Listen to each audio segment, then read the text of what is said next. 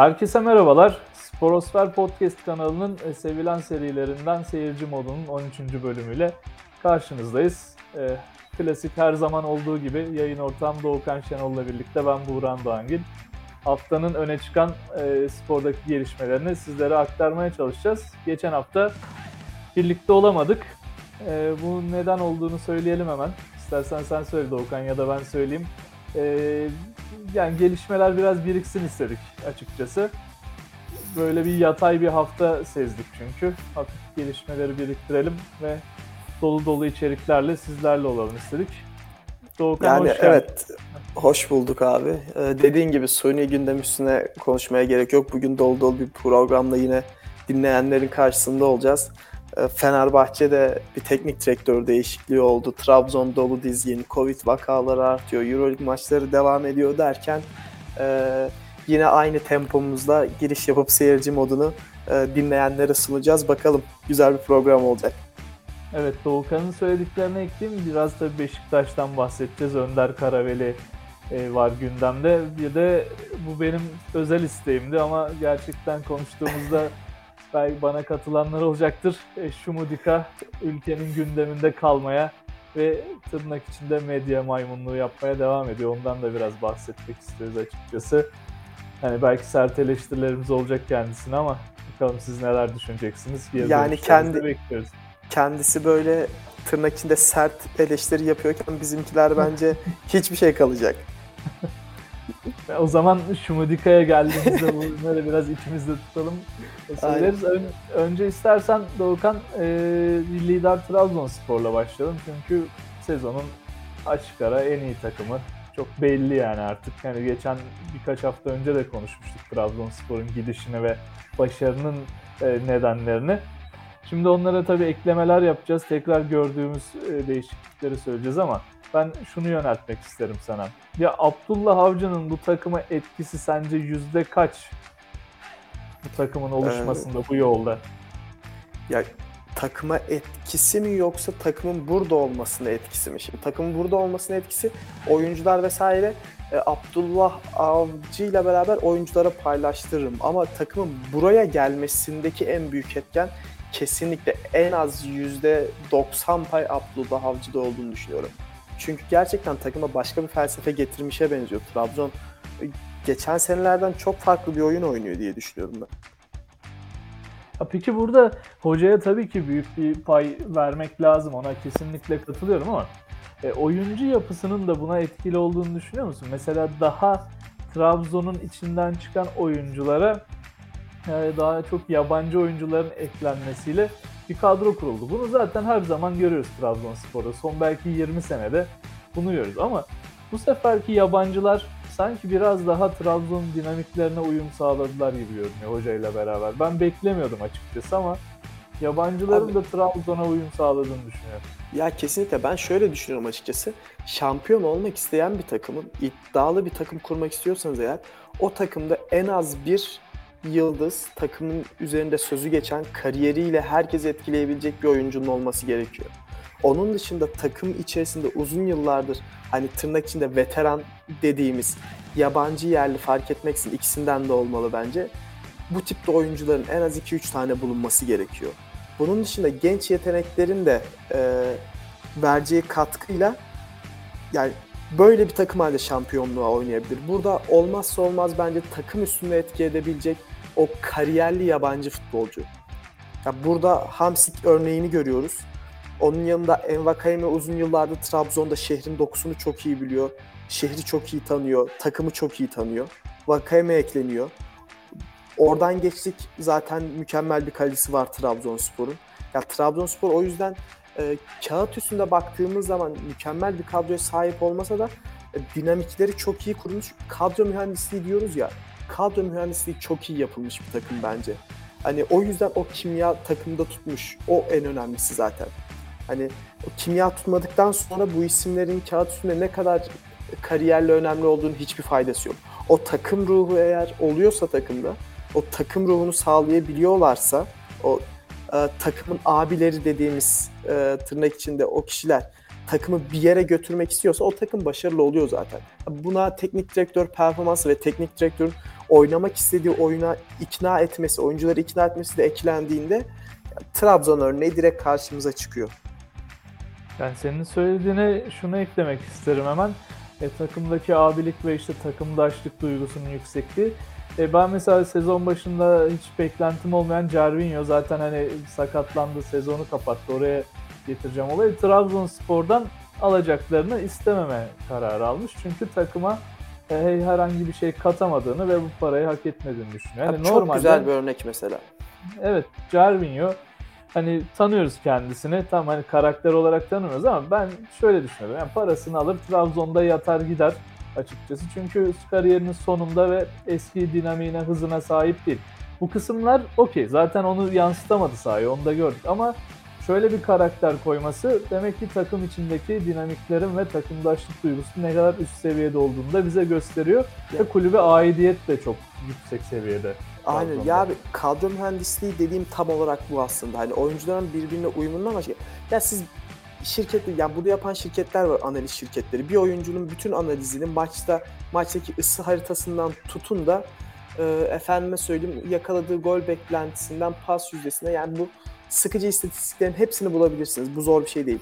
Asıl önemli olan bu oyuncunun hayatında nasıl bir karaktere sahip olduğu. İdmandan çıkınca ne yaptığı, idmana zamanında gelip gelmediği, tesis içinde nasıl davrandığı, bunlar önemli. Yani bu ülke bir Belhanda, bir Max Kruse vakası yaşadı. Hani kadro mühendisliğine bakalım, hangisi daha başarılı? Kruse, Kruse örneği, Belhanda örneği mi, yoksa e, efendime söyleyeyim Cervinho örneği mi? Hani e, biri idmandan çıkıp e, eve gidip ertesi gün öğlenin on ikisinde birinde kalkan birisi. Diğeri e, alacaklarını, sakatlandığı için alacaklarını talep etmeyen, takımının sonuna kadar yanında olan birisi. Yani kimya dediğimiz, kadro mühendisliği dediğimiz şey burada ortaya çıkıyor. Asıl önemli olan e, bu oyuncuları bulmak işte. Peki e, en baştaki soruma gelirsek, yani hoca bunun tam olarak neresinde? Şimdi Abdullah Avcı'yı Başakşehir'de başarılı bir performans gösterdiğini biliyoruz hani. Ama iş şampiyonluk yarışına gelince e, hep loser olarak adlandırıldığını da biliyoruz. Beşiktaş'a geldi ve Beşiktaş'ın e, kompleks yapısından belki de olumsuz etkilendi. O dönem zaten zorlu bir şart, zorlu şartlar vardı. Pardon, hani e, yönetimin değişmesi ve Beşiktaş'ın yine belki ikinci bir feda zamanına geçmesiyle alakalı. E, hoca böyle bir darbe yemişti. Gençliğinden de hatırlarız. Milli takımlarda da ya bence zamansız milli takımın başına getirilip biraz günah keçisi ilan edilen bir hocaydı ama yani Abdullah Avcı'nın hani problemler yaşadığını da biliyoruz. Ama Trabzon'da bu kadar dikiş tutturması, yani tabiri caizse, hakikaten bunun arkasını ben de yani çok merak ben ediyorum. Ben burada biraz bunu baskı unsuruna bağlıyorum. Hatırla, milli takıma geldiğinde de üstündeki baskı çok yüksekti. Beşiktaş'ta da baskı çok yüksekti. Başakşehir'de e, o zamanki adı İstanbul Büyükşehir Belediye, hani baskı o kadar üstünde olmasa da bir beklenti yoktu açıkçası. Ama şimdi Trabzon'a geldiği zaman rahat bir ortam var bence. Yani Trabzon yıllardır e, şampiyonluğu elde edemese de hani büyük üç büyükler kadar yüksek bir baskı altında oynayan bir takım değil. Ve buna başkanla, kadroyla uyum da eklenince ortaya mükemmel bir eşleşme çıkıyor açıkçası. Ya, ya sanırım ben bunu... orada, pardon sözünü kesiyorum ama başkan da bence çok önemli bir rol oynuyor. Tabii. Çünkü Trabzon'da hani ne kadar sportif başarı baskısı olmuyor gibi görünse de yerelde taraftarın ve aslında medyanın, yerel medyanın büyük bir baskısı da var. Hem futbolculara hem hocaya karşı, hatta belki birçok takımdan fazla var.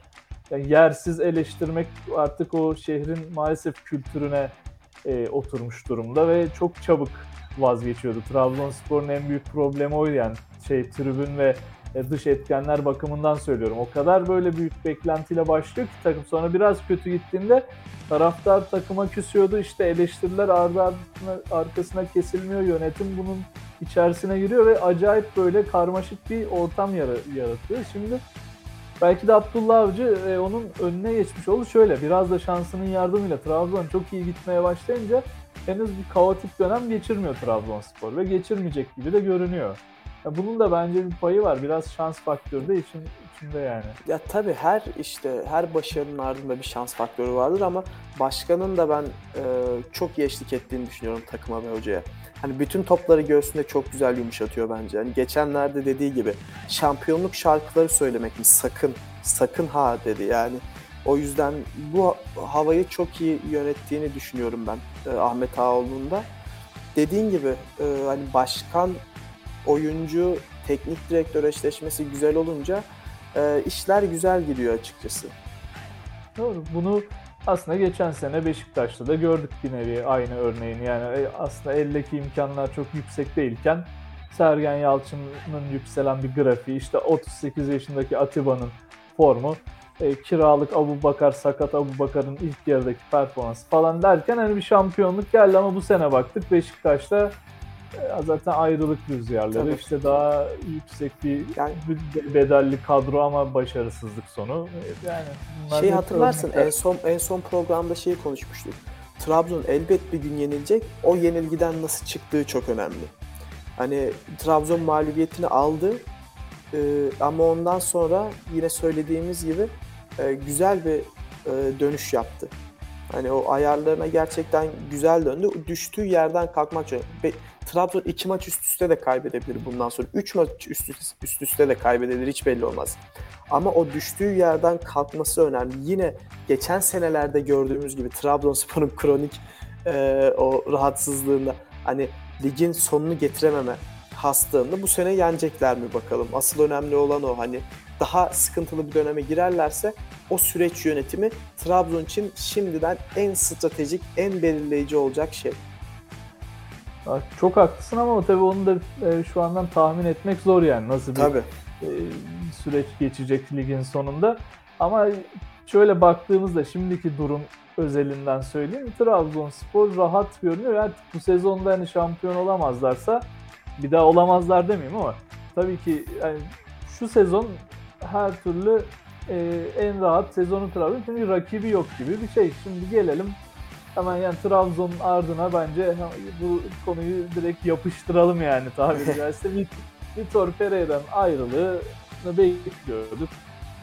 Trabzonspor'un yani önemli rakiplerinden Fenerbahçe zaten lige havlu atmak üzereyken bir bypass gerçekleştirmeye karar verdi yönetim ve Vitor Pereira'nın beklenen ayrılığı gerçekleşti Doğukan.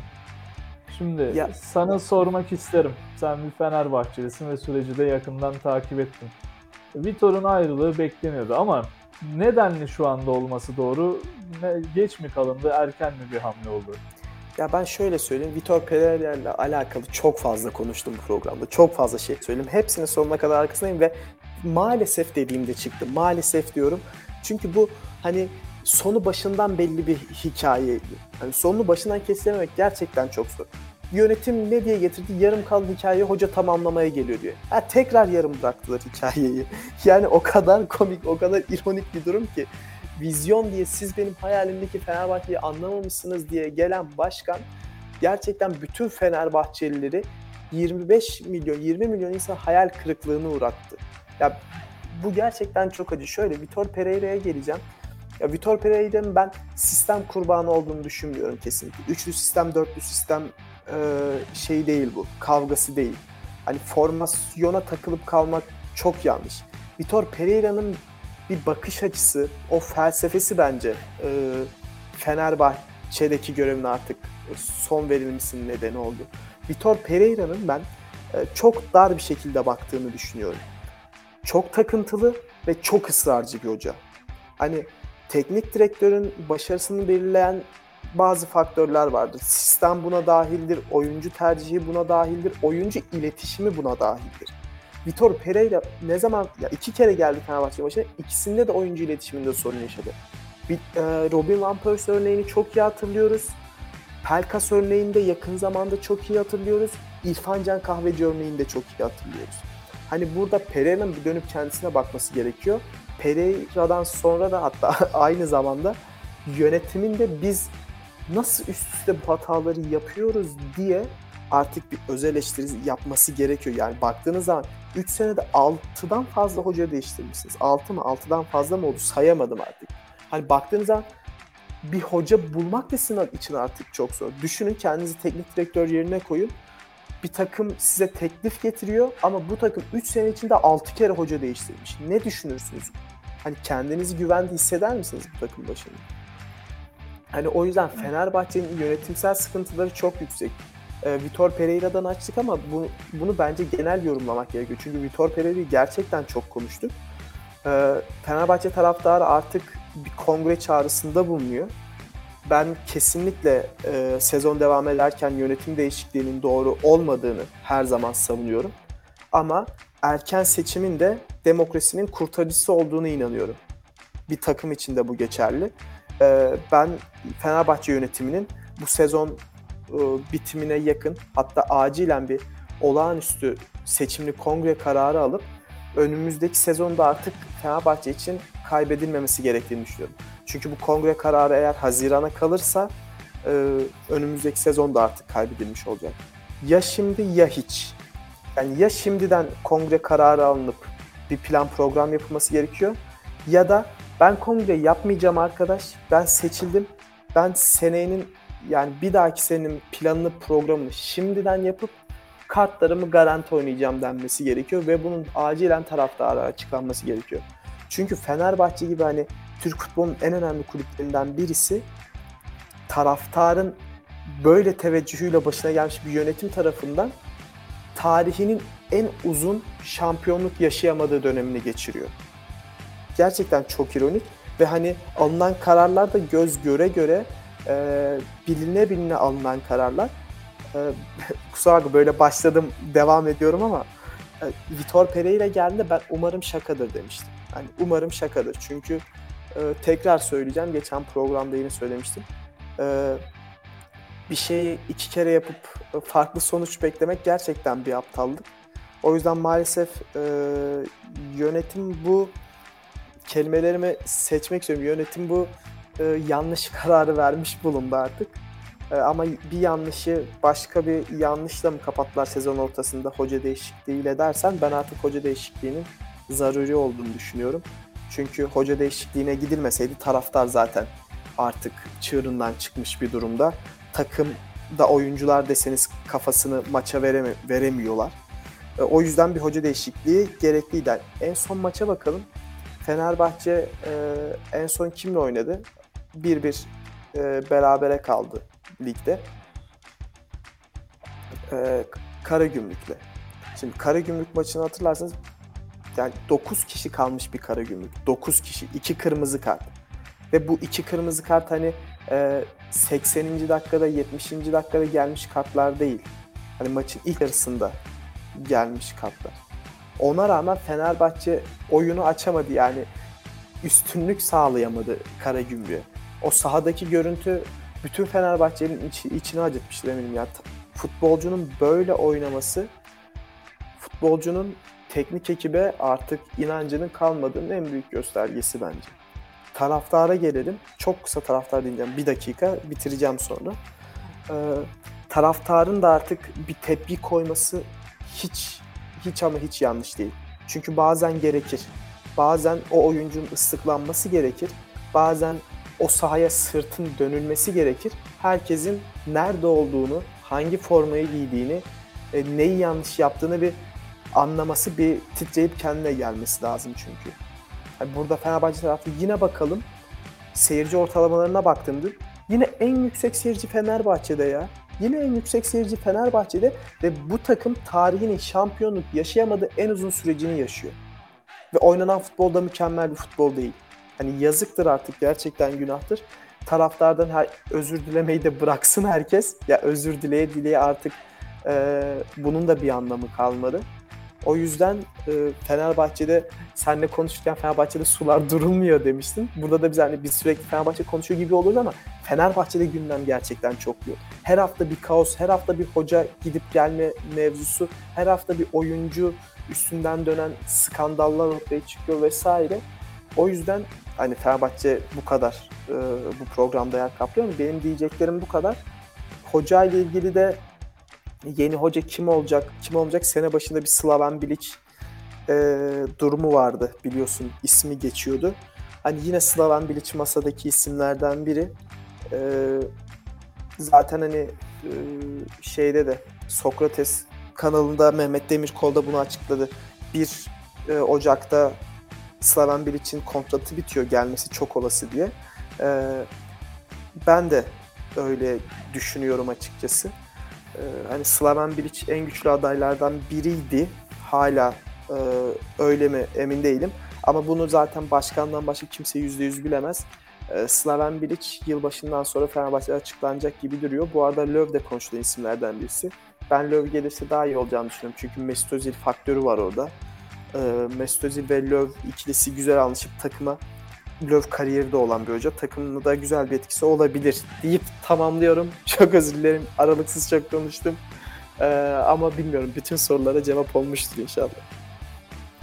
Evet Doğukan, senin bütün Fenerbahçe ile ilgili düşüncelerini dinledikten sonra şöyle bir okuma yapabilir miyiz peki basitçe senin söylediklerine? Fenerbahçe'nin bu sezon şampiyonluk ümidi yok o zaman zaten. Takım ben, sezondan ben hiç, vazgeçti yani. Hiç ama hiç sanmıyorum.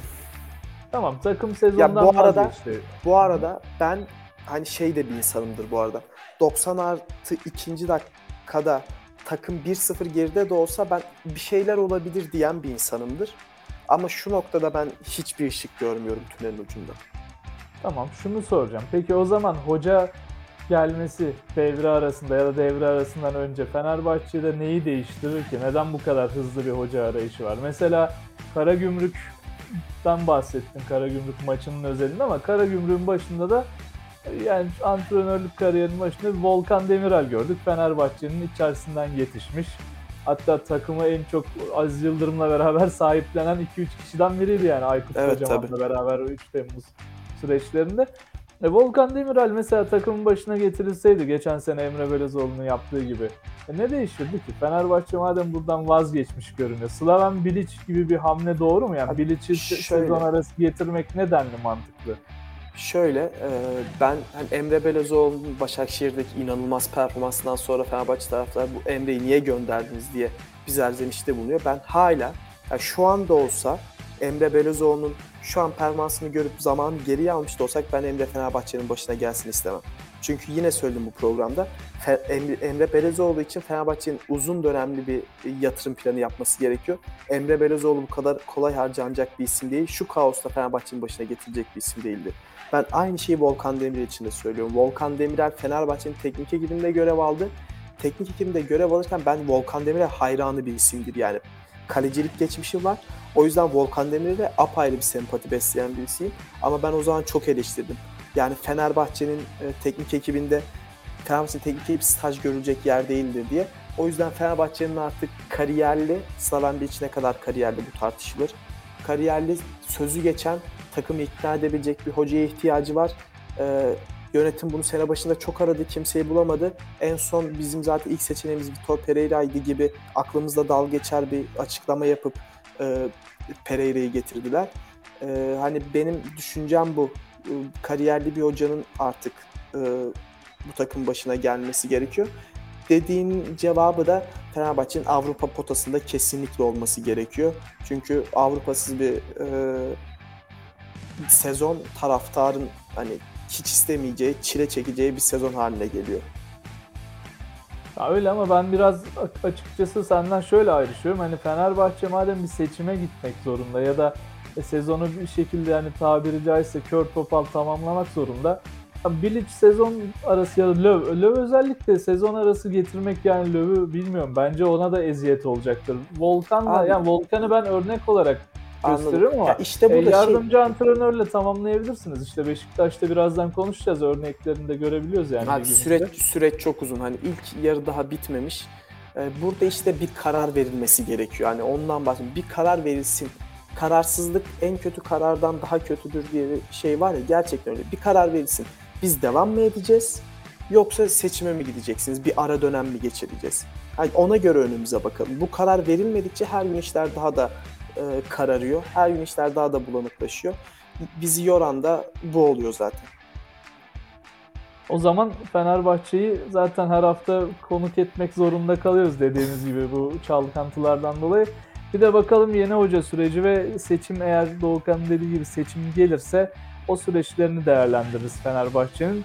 Şimdi isterseniz hemen şeye geçelim istersen Doğukan, Beşiktaş'a. Şimdi zaten az önce dedim Fenerbahçe'yi yardımcı hoca ya da genç bir Fenerbahçe'nin içinden çıkan hoca çalıştırır mıydı sezon sonuna kadar da?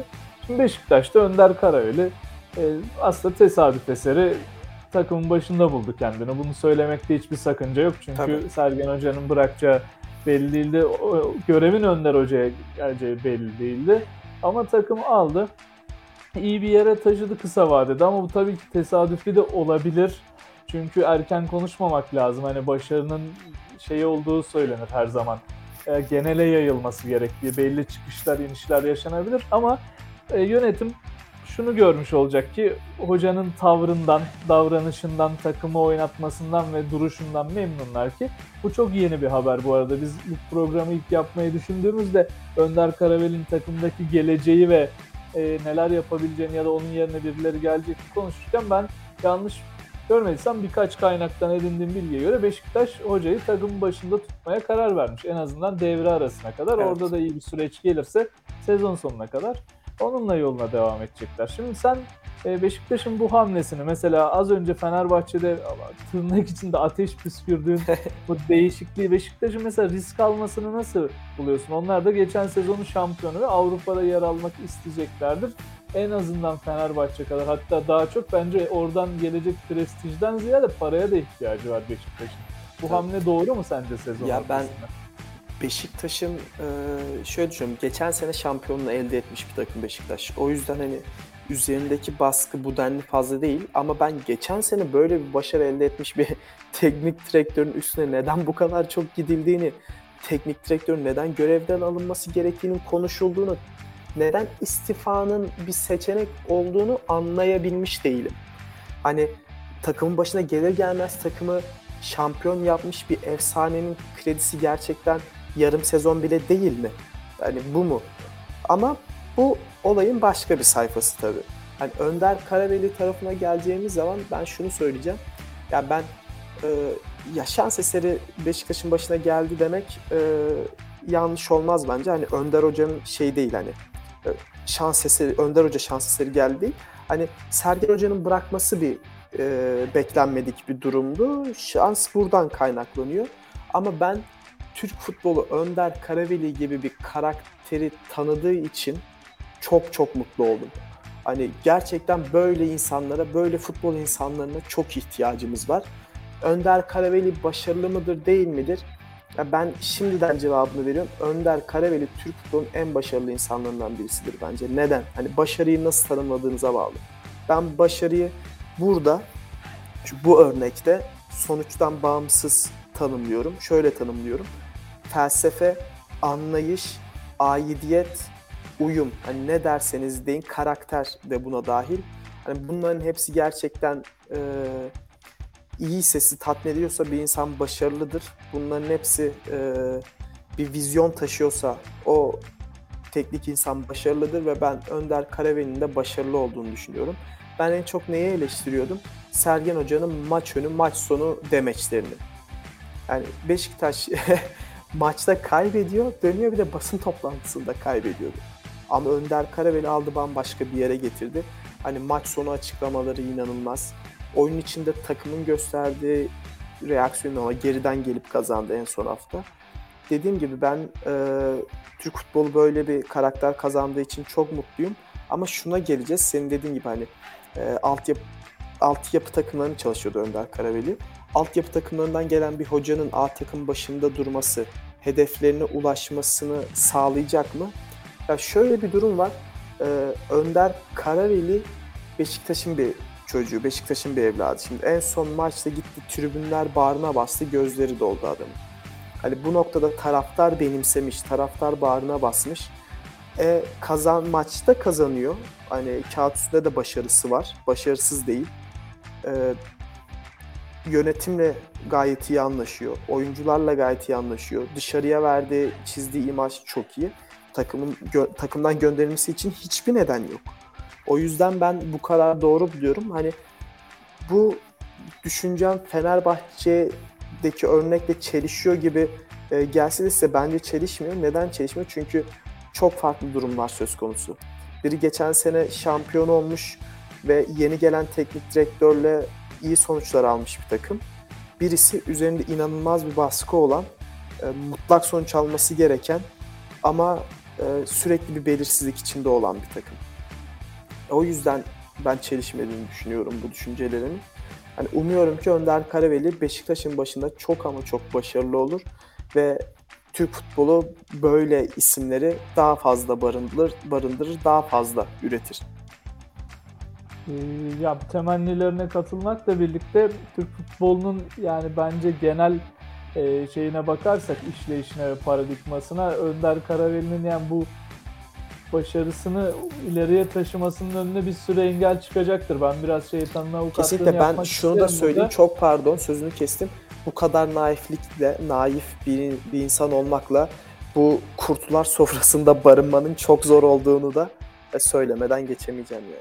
Tam ben de onu söyleyecektim. Yani böyle e, çalkantılarla dolu bir lig ve yani hakikaten kaotik bir kulüpte şu an birinci antrenörsünüz. Yani takım başındasınız, A takımın, ve bu kadar naif olmak, bu kadar idealist olmak Türkiye'de hiçbir işe yaramıyor. Çoğu zaman gördük.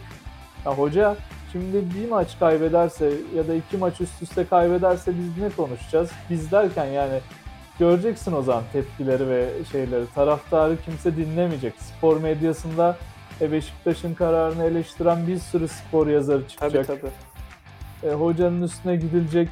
Yani birçok şey olacak. Bunu göreceğiz yani ama biz, umarım yani, olmaz yani. Şunları gördük. Bu hoca niye gollerden sonra sevinmiyor? Bu hoca niye maçlara eşofmanla çıkıyor eleş, diye eleştirenleri gördük ya. İsim de vereceğim. Hani Serdar Ali Çelikler diye bir yorumcular kendini e, böyle duayen, e, deneyimli yorumcu sayan bir e, abimiz. Eşofman giymesiyle dalga geçti bir teknik direktörü ya. Ve bu teknik direktör bir kulübün efsanesi. Bir Türk kulübünü U E F A'da yarı final oynatmış bir adam. Hani biz saçma sapan şeyler konuşuyoruz. O yüzden dediğim gibi iki maç kaybettiği zaman neler konuşacağını, konuşulacağını da hiç tahmin bile edemiyorum. Yani Serdar Ali Çelikler özeline bakarsak onun biraz Aykut Kocaman'la galiba şahsi problemleri var. Tabii, ben kendisini çok takip etmem ama M T V Spor'da bir programları vardı Erbatur Ergenekon'la beraber. Kırmızı çizgi. Kırmızı çizgi diye. Yani orada biraz görüyordum. E, abi biraz rahatsız yani Aykut Kocaman'dan. Nedenini ben bilmiyorum ama onu kendisine sormak lazım. Ya işte lazım. bizim bizim ikimiz böyle Önder Hoca'dan da böyle şunu da söyleyeyim. Ya gerçekten yazıklar olsun. Önder Hoca gibi bir mükemmel bir insan çıkmış, Türk futboluna kazandırılmış. Ya kendi yine yıllardır program yapan, duayen yorum, duayen hakem diyen insanlar saçma sapan, ağza alınmayacak. Onu da buradan söyleyelim, bir not düşelim bari. İnsanlığa sığınacak iğrenç yorumlarda bulunuyorlar. Ya artık Beşiktaş kulübü bir açıklama yapmak zorunda kaldı yani. Gerçekten yazıklar olsun. Yaşını başına almış adamlar. Hani biz burada kendi e, hobimizde hiçbir beklentimiz olmadan bir şeyler dilimizde döndüğünce anlatmaya çalışıyoruz.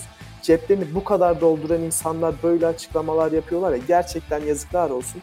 Bu ülkede kime ne prim veriliyor bir kez de anlayıp üzülüyorum yani. Hani bilmiyorum sen takip edebildin mi e, o son gündemi ama hani Önder Hoca'nın işte söylemek bile istemiyorum. E, basın toplantısındaki işte üslubuyla alakalı hiç ağza alınmayacak bir şekilde ya konuşmalar geçti. Neyse bunu da çok uzatmayalım. O yüzden hani bu kurtlar sofrasında bu kadar naiflik e, ne kadar e, iş görecek? Biz efendiliğe ne kadar e, değer vereceğiz? Biraz da onu görmüş olacağız.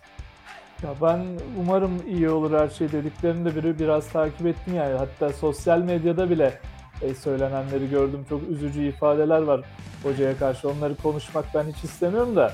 E, şunu diyeceğim yani çok zor ya. Türkiye'de ben naifliğim ve bilgeliğin para ettiğini zannetmiyorum ya, kibarlığın. Hiçbir zaman olmadı, olmayacak da yani. Bu yani toplumun yapısı değişmeden bu ne spora yansır, ne bir yere yansır, hiçbir yere yansımaz. O yüzden bu adamlar da prim yapar.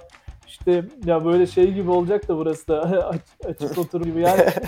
Erman Toroğlu falan yıllarca bu ülkenin televizyonlarında evet. Neler söyledi, ne Ahmet Çakarlar, bunlar yani oldukça Rasim Çok Ozan doğru. Kütahyalı gibi yani insanlar yorum yaptıkça futbol hakkında olmasa da ne hakkında olursa olsun bunun kaderimiz değişmeyecektir. Hocanın bunlara kulak tıkayıp Beşiktaş'ın da bunlara kulak tıkayıp işine bakması lazım ama e, şuraya getirmek istiyorum tekrar konuyu ve kapatacağım. yani sportif başarısızlık dönemleri de geçirebilir Beşiktaş. Arka arkaya maç kaybedebilir, belli sorunlar yaşayabilir Önder Hoca yönetiminde. Burada nasıl kulüple beraber hocanın nasıl ayakta kalacağını iyi şey yapması lazım, yani e, idare etmesi lazım. O, kulübünde, yönetiminde ona sonsuz bir destek çıkması lazım ki bu şeyi, keskin virajı Beşiktaş atlasın. Bir de şunu söylemek isterim hemen Sergen Hoca üzerinde de. Ben Sergen Yalçın'ın hani ya çocukluğumdan beri izlerim, futbolculuğunu da beğenirim, şeyini de beğenirim, böyle rahatlığını, hani hayata bakış açısını, futbola bakış açısını, ama burada ben şunu sezdim. Hoca talihsiz basın toplantıları yaparken ya da işte Beşiktaş'ın Şampiyonlar Ligi'nde sıfır çekmesinden sonra bazı böyle rahat tavırlarıyla eleştirilirken ya ben Sergen Yalçın'ın bunu biraz kasıtlı yaptığını düşünüyorum. Hoca bence yönetimle sezon başı düştüğü ters durumdan çıkamadı. Sıkıldı. Sergen Hoca sıkılan bir insan. Evet, ben çok biraz, çok böyle rahatına düşkün bir adam. Vazgeçmek istediğini de düşünüyorum. Onun da en kolay yolunun Türkiye'de bu tarz açıklamalar yapmaktan geçtiğini de biliyor. Zeki bir adam ve şimşekleri üstüne çekerek hani biraz kendisini günah keçisi ilan edip aradan sıyrıldı diyeyim yani. Oğlum yani direnseydi, savaşsaydı savaşabilirdi bence de. Ama o sevmez yüzden... hoca onları yani. Evet evet. Evet evet. Biraz yani futbolculuk döneminden de ben çok yakalayamamış olsam da okuduğum, izlediğim kadarıyla tahmin edebiliyorum. Aynen öyle yani. O zaman Beşiktaş'ı da, Önder Hoca'ya da başarılar dileyelim. Bakalım sezonun geri kalanında ne olacak siyah beyazlı ekip için. Şimdi siyah beyazlı ekip demişken tam siyah olmasa da bir İngiltere'ye doğru uzanalım. Tottenham Hotspur ee, maalesef, bence maalesef yani U E F A'nın aldığı saçma sapan bir kararla UEFA Ligi'ne veda etti. Ee, neden? Abi öyle deme bak, temsil, temsilcilerimizden biri Konferans Ligi'nde Tottenham'la karşılaşırdı falan, eğlenirdi. İyi ya, oldu ben. Konferans Ligi'ni Tottenham'ın çok önemsediğini zannetmiyorum ama ben karar açısından diyorum. Şimdi oyuncularınız, hem konuyu bilmeyenler için söyleyeyim, oyuncularınız Covid olmuş ve maça çıkamayacak derecede kriz içerisindesiniz ve Avrupa maçına çıkmadığınız için, sanırım Stade de Rennes maçıydı değil mi Fransa'da? Ona çıktığınız için sizin yerinize Vitesse tur atlıyor. Çok yani da mühim değil, atlasın ç- yani. Çıkılmadığından ziyade şey var orada biraz. Ee, bir sonraki maç maçın tarihi konusunda anlaşamama durumu var. Ya bu nedenden dolayı aslında hükmen mağlubiyet gerçekleşiyor. Ama şeyin detayını, içeriğini tabii ki bilemiyoruz. Hani bu anlaşama, bu itilaf kimden kaynaklanıyor? Kim bu anlaşmayı yokuşa sürdü? Ee, onu bilemiyoruz tabii ki. Ben de bilmiyorum ama Tottenham'ın ayak dirediğini düşünüyorum. Şöyle dirediğini, e, kulüpte bir gerçekten genel bir problem var. Uzun süredir bir Covid mücadelesi var. Ve UEFA Konferans Ligi'nde oynayacağız diye de U E F A'ya çok taviz vereceğini sanmıyorum İngiliz ekibinin. Çünkü biliyorsun İngilizler e, ters turnuvalara çok da matah bakmıyorlar ki haklılar da bence. Tabii. Yani o kadar Premier Lig daha önemli şu an onlar için. Ve böyle bir itlaf oluştu aralarında. Ben Tottenham'ı haklı buluyorum. Yani hastalık varsa zaten öncelik sağlıktır. İnsan sağlığıdır, sporcu sağlığıdır. Neyse nedir. Ligler devam etmesi gerekiyor, tamam. Belli bir paraya ayrılıyor bu işe. İşte hep konuşuyoruz. Futbol artık eski futbol değil.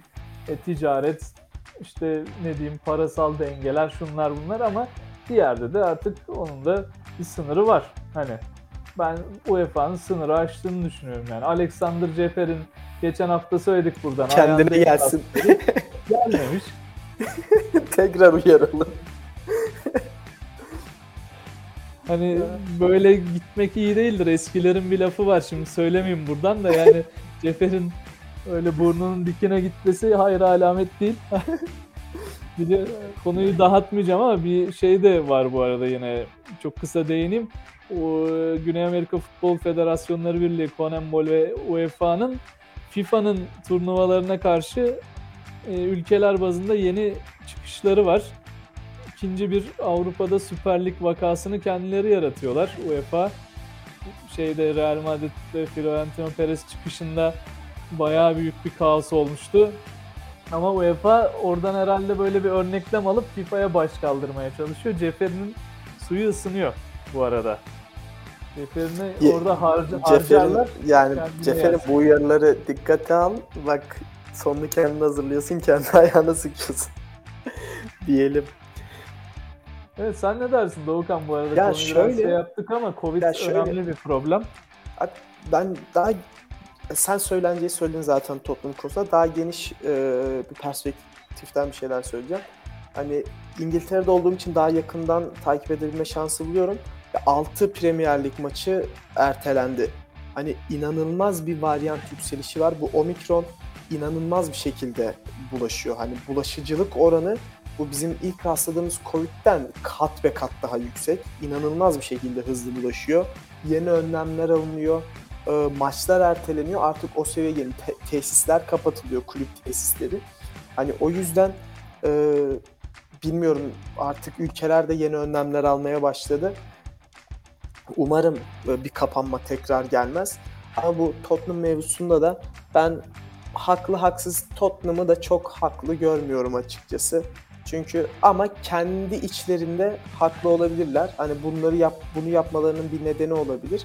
Ama dışarıdan baktığımda e, çok böyle haklı görmüyorum. Tottenham'ın da çok umrum, umrunda mıdır? Olacağını sanmıyorum. E, ama gerçekten çok yükselen bir vaka durumu var. E, o yüzden hem futbolda hem sosyal yaşantımızda çok ama çok dikkatli olmamız lazım ya. Tekrar aynı şeyleri yaşamamak için.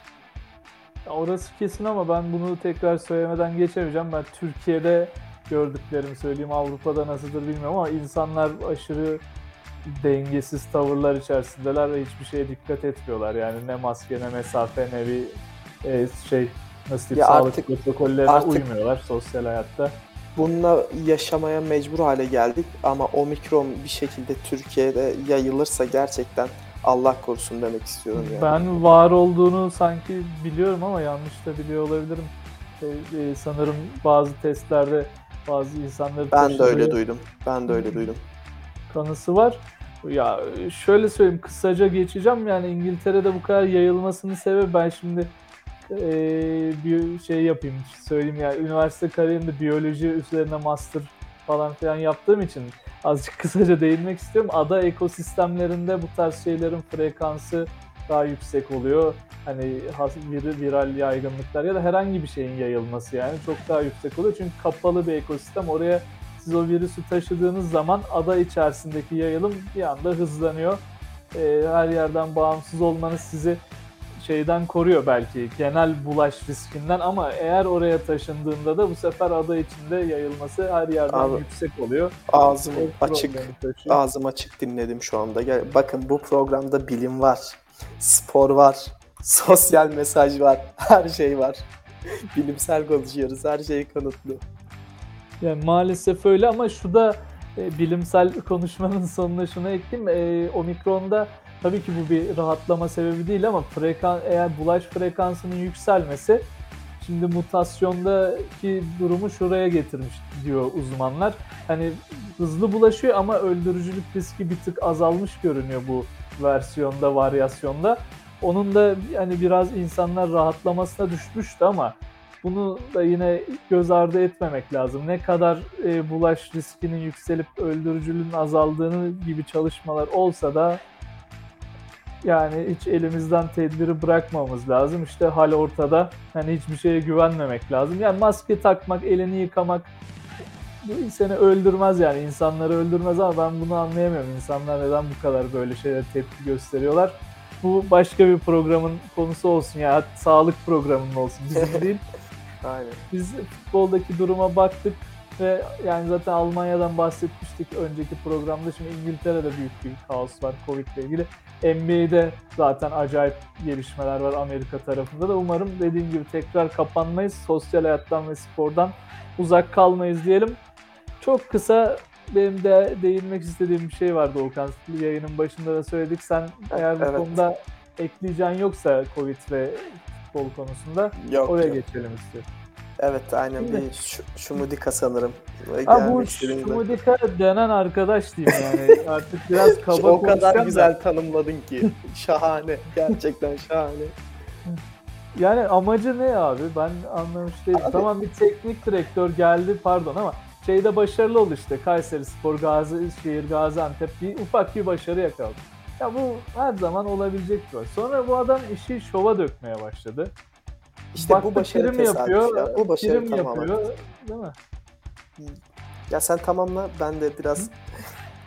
Yok şunu söyleyeceğim, hani bu başarı prim, başarı diyorum bak, bunu söylediğime pişmanım şu anda, yanlışlıkla bile olsa bu şark, şaklabanlık prim yapıyor ülkede ve Sumudica buna karar verdi. İşte ben ne yapsam insanlar beni seviyor, sempatik tavırlar falan.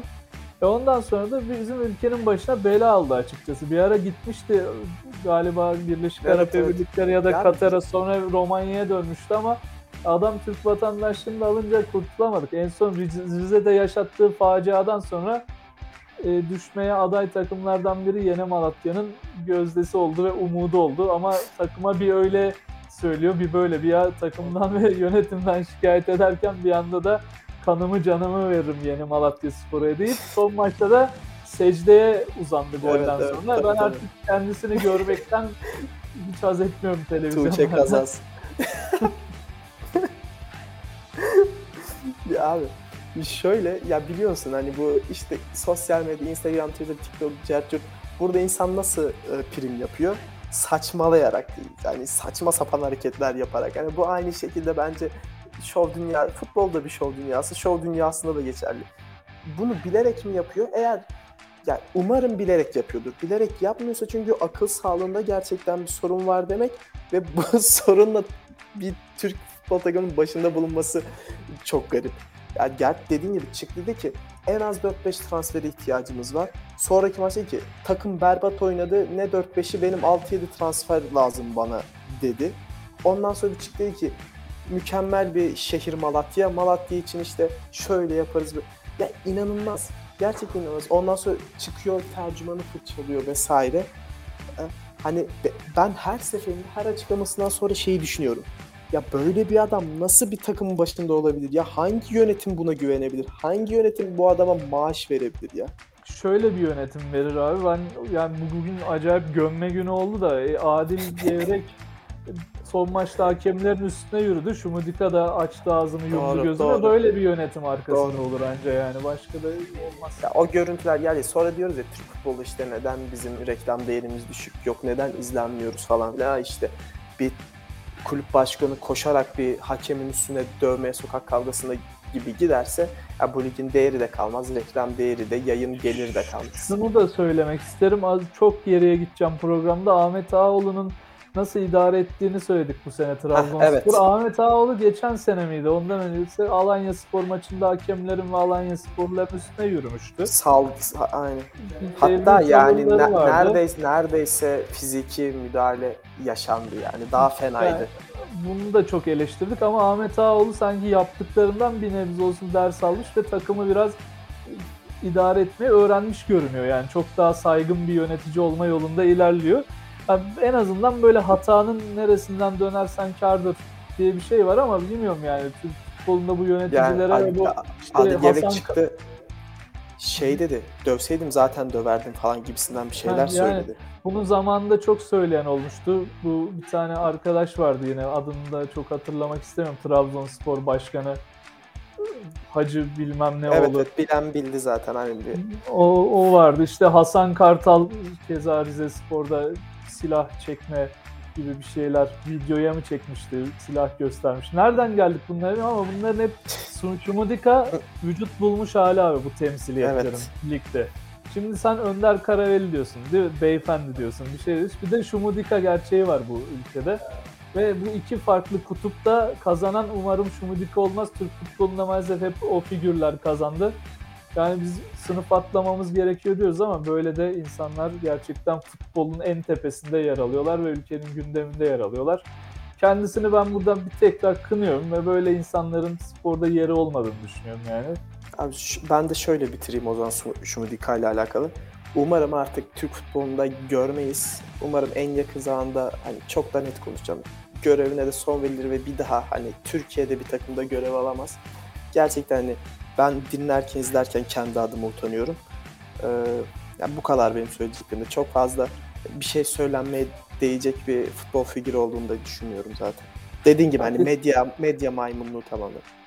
Kesinlikle hani ben buraya bunu taşımamdaki sebep artık e, Türk futbolunu çok çok da böyle şey yapmayan bir insan olarak, zaten tırnak içinde haz etmeyen bir insan olarak bu adamı görmekten sıkıldım ve artık hani Türkiye'de bir şeyler değişecekse, ben Sumudica'yı bir figür olarak söylüyorum. Burada bu evet. tarz, yani başkan olur, futbolcu olur, yönetici olur, işte teknik direktör olur. Bu kişilerden uzaklaşmamız ve çok daha saygın ve kendini bilen insanlara yönelmemiz lazım. Bunlara kıymet vermemiz lazım. Medyanın da bunlara yer vermesi lazım. Bu tarz insanlara değil yani. İşte bir sistemimde Bein Sports'a, yani Bein Sports maç özeti gösteriyor. Sumudica'nın secdeye varışını gösteriyor. Abi gösterme ya, prim yaptırma yani bu adam. Ne, ne gerek var yani, ama işte. O yayıncı kuruluşa girersek zaten o var ya, sabaha kadar oturur konuşuruz. neler neler. O zaman neyse, biraz daha nezih bir tarafa geçelim istersen Doğukan. Basketbol, en azından orada çok böyle olaylara şimdilik rastlamıyoruz. Bir dönem orada da çalkantılar olmuştu ama EuroLeague tarafına gidelim istersen, her hafta olduğu gibi programımızın sonunda. Aynen, en fazla saha içinde kalabildiğimiz bölüm. Evet, orada çok iyi gidiyordu bu arada takımlarımız. Uzun süredir konuşamadığımız kadar. Geçen çift maç haftasında dörtte dört gelmişti. Ondan önce galibiyetler geldi. İşte Fenerbahçe üçte üçtü, Efes dörtte dört yapmış oldu bu hafta. Fenerbahçe'nin neden dördüncü galibiyeti alamadığını da hızlıca söyleyeyim istersen. Bir Azvel maçında Fenerbahçe oyuna kötü başlamıştı ama dengeledi sonra oyunu ve oyuna ortak oldu. Yalnız ya bu takımın yakasını şanssızlıklar bırakmıyor. Bunu geçtiğimiz sezonda gördük, ondan önceki sezonda gördük.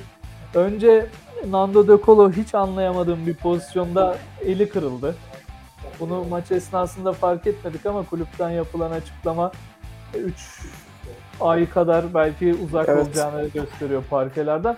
Yan meselede her zaman yaşadığı o talihsizliği yaşayıp yine bir yan basarak yere bağ sakatlığı geçiriyor. Onun da üç dört hafta olmayacağı konuşuluyor kulislerde. Bunların getirdiği etkiyle de Fenerbahçe maçı kaybetti. Maçın sonunda oysa ki son topa da ortak olmuştuk ama talihsizlikler hakikaten yakasını bırakmıyor Fenerbahçe'nin. Ben Efes'ten çok Fenerbahçe'nin oyununun iyiye gittiğini düşünüyordum. Daha önce yaptığımız programlarda ve diğer programlarımızda da hani e, Sporosfer adına yaptığımız programlarda bunu dile getirdim.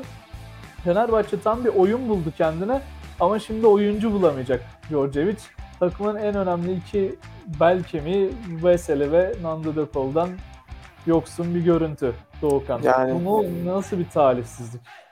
Abi gerçekten yine iki sayıyla e, gelen bir mağlubiyet. Yine son top diyebileceğimiz bir mağlubiyet. Üstüne takımın en önemli iki oyuncusundan yoksunluk. Hani artık şansla mı açıklanır, başka ilahi güçlerle mi açıklanır bilmiyorum ama yani buradan sonra aslında bence e, yöneticilik, yani takım yöneticiliği, koçluktan bahsediyorum. Beceri burada ortaya çıkabilen bir şey. Buradan sonra ne kadar verim alabildiğiniz, ne kadar yararlanabildiğiniz önemli. Ama bir ama notu da düşeceğim. Ama sizin evliliğiniz böyleyken hani e, sonranızda da pek bir başarı yakalayabileceğinizi sanmıyorum. Djordjevic'den bahsediyorum. O yüzden Fenerbahçe için bence daha karanlık günler geliyor. Hani çünkü geçen senelerde biliyoruz Yan Veseli yokken Fenerbahçe'nin nasıl bir e, artık çıkmaza düştüğünü çok iyi hatırlıyoruz. Hani buna bir de şimdi Yan Veseli'nin yanına De Colo da eklenmiş. Takımın iki e, kolonu diyebiliriz. Çünkü ikisi gerçekten takımın çok... Araya giriyorum ama söylemedik başta. Zaten Devin Booker ve Ahmet Düveroğlu'nun da uzun çok... rotasyonunda... uzun süreli bir sakatlığa düştüğünü evet. ve onun yüzünden Floyd'un zaten geldiğini Panathinaikos'tan da eklemek lazım. Hani bunlar olmuşken bir de üzerine bu sakatlıklar, kadronun yarısı yok yani Fenerbahçe'de şu anda. Zaten Fenerbahçe hani bu seneyi dediğimiz gibi bir kenara bırakıp sezon yapılanmasını, önümüzdeki sezon yapılanmasının tamamlanması gerekiyordu. Düşünün, pardon düşünülmesi gerekiyordu biraz da. Hani bu sene minimum hasarla geçirilmesi gereken bir geçiş dönemi olarak bakılabilir bence. Yani talihsizlik maçı gölgede bıraktı bu arada. Sen söyledin son topa kalan bir maç da, ben maçı çok hani geçiyorum. Bu maçların telafisi olur Fenerbahçe özelinde. Çünkü yapılanma süreci, hani o Gudurić belki topu dışarıya atmasa, konsantrasyonunu yitirmese maç Fenerbahçe'ye gelecek ama önemli olan Veseli ve De Colo gibi bir figürün kaybolması ve Yani ben Djordjevic'i eleştiren bir insan olsam da e, bu, bu kadar günah keçisi de ilan etmem ama burada takımın yarısı gitti abi. Şimdi buradan yani bu artık çok büyük bir şans çıkarmak tabii. Çok zor yani. O yüzden e, yani bol şans diliyoruz hem takıma hem Djordjevic'e. İstersen hızlıca Efes'e de bakalım. Aynen. Zaten süremizin sonlarına geliyoruz. Ya Efes iyi oynamadı ama galip gelmeyi bildi. Bu şampiyon bir takımın hüviyeti oldu. Hüviyetini ortaya koyduğunu gösterdi bize. Bildiğin maçı aslında kaybetmişti Efes. İşte maç boyunca çılgın bir basketbol oynayan Nikola Kalenic son iki faulü kaçırdı ve Efes dönen topta e, maçı kazanmayı bildi. E, bu tamamen işte maç sonunu oynama kalitesi. Nasıl Fenerbahçe'yi eleştirmiştik, maç sonlarını oynayamıyor, takım birbirinden bağımsız düşünüyor diye. Burada Efes nasıl şampiyon olduğunu gösterdi bize. Hani rakip Kızıl Yıldız üst seviye bir takım mı? Hayır, ama bu sene çok dişli bir takım. Gayet de galibiyet mağlubiyet sayılarına ve oynadıkları basketbola bakarsanız ne dediğimi anlayabilirsiniz. Doğukan, sen Efes'le ilgili ne söylemek istersin? Abi, dediğimiz gibi Efes bir kırılım bekliyordu hep. Hani o kırılımı yaşayacak gibi oldu. Tekrar bir mağlubiyet serisinin içine düştü. Ama son haftalarda hani özellikle Kızıl Yıldız bir, bir sayıyla kazanmış bir Kızıl Yıldız maçından sonra e, o trenin biraz daha raylara girdiğini bana gösteriyor gibi geldi. Ama yine biraz daha izlememiz gerekiyor bence. Çünkü sezon başında gerçekten hiç beklenmedik bir görüntü vardı. Buradan takımın nasıl döndüğü veya döneceği gerçekten çok e, belirleyici olacak sezon için.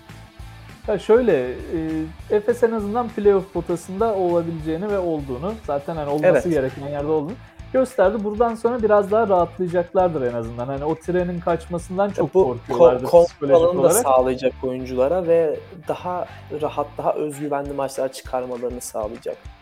Yani biraz evet olumlu konuşabiliyoruz Efes için ama tabii ki dümeni ve şeyi elden, e, dikkati tabii. elden bırakmamak lazım. İki temsilcimiz için de söyleyelim. Ben çok kısa iki şey daha eklemek istiyorum. Aslında genelde temsilcilerimizi konuşuyoruz bu programda ama E, atlamadan geçemeyeceğim. Hemen kısaca onlara da söyleyeyim. Bir Yunan derbisi vardı, Panathinaikos Olympiakos. O maçı izleyenler bence çok şanslılar. Panathinaikos kötü bir dönemden geçiyor ama çok harika bir maçtı. Atmosfer olarak, oyun olarak, ya oyun olarak derken mücadele olarak uzun yıllardır özlediğimiz bir maç yaşattılar bize. İki takımı da tebrik etmek isterim. Kaçıranlar da hani banttan izlemek isterlerse böyle basketbol hayranı olan insanlar tavsiye ederim maçı. İkincisi de ya benim sevmediğim hocalardan biridir kendisi. Bugün sevmediğimiz bir sürü insandan konuştuk. Andrea Trinkier'i oynattığı oyuna saygı duyarım ama kendisini sevmem. E, genç bir oyuncuya fiziksel şiddet uyguladı bu son maçta. Buradan da kendisini kınamak istiyorum. Önce karnına vurup sonra sırtına vurmak suretiyle hakikaten sahalarda görmek istemediğiniz bir hareket. Bununla bakalım açıklamasını nasıl yapacak Andrea Trinkier'i bilmiyorum yani. Ben sporun içinde her zaman agresyonun olduğunu inanan birisiyim. Fiziksel şiddet dışında. Hani ama bu çok çok çok ekstrem bir örnek. O yüzden değindiğin çok iyi oldu. Ee, hani gerçekten burada da bunu e, gündeme getirmemiz gerekiyordu bence. Buradan söylemiş olalım. Futbolun içinde her ne kadar, sporun içinde her ne kadar agresyon olsa da fiziksel şiddet artık bambaşka bir boyutu. Yani bu hiçbir şeyi açıklamaz işte Trinkier'in. E, yok yok hiçbir açıklama. Özürden, özürden başka hiçbir açıklama yapılamaz bundan sonra. Yani aynen öyle ve bence özür de buna kafi değil ama belki bir şeyler kesin değişir. Aynen. Diyelim. Bakalım ne açıklama gelecek, o kanattan da bekliyoruz. Diyelim ve programımızı kapatalım çünkü yine bir saat sınırına istemsizce dayandık. Evet. Ya ama gerçekten çok doluydu gündem. Ben e, yine bir saati doldurmadan e, kapanışı kendi adıma yapayım. E, meditasyon seansı gibi oldu. Biraz sayıp sövme e, yayını gibi oldu. Ama ya söylenecek çok fazla şey vardı. O yüzden ben dinleyen herkese çok teşekkür ediyorum. Umarım beğeniyorlardır. Dinlenme sayılarından da zaten takdirlerini görüyoruz. Herkese çok teşekkür ederim. Herkes kendine çok iyi baksın, sporla kalsın ve bizi takip etmeye devam etsin. Ben de kendi adıma çok verimli bir yayın olduğunu düşünüyorum. Bizi dinleyenlere de tekrardan Doğukan'dan sonra ben teşekkür ederim ve yayını kapatalım. Seyirci Modunun on üçüncü bölümüyle karşınızdaydık. Umarım haftaya daha tatlı konularla tekrar umarım, karşınızda umarım. Bizi dinlemeye, Sporosfer'de kalmaya devam edin. Hoşça kalın diyoruz.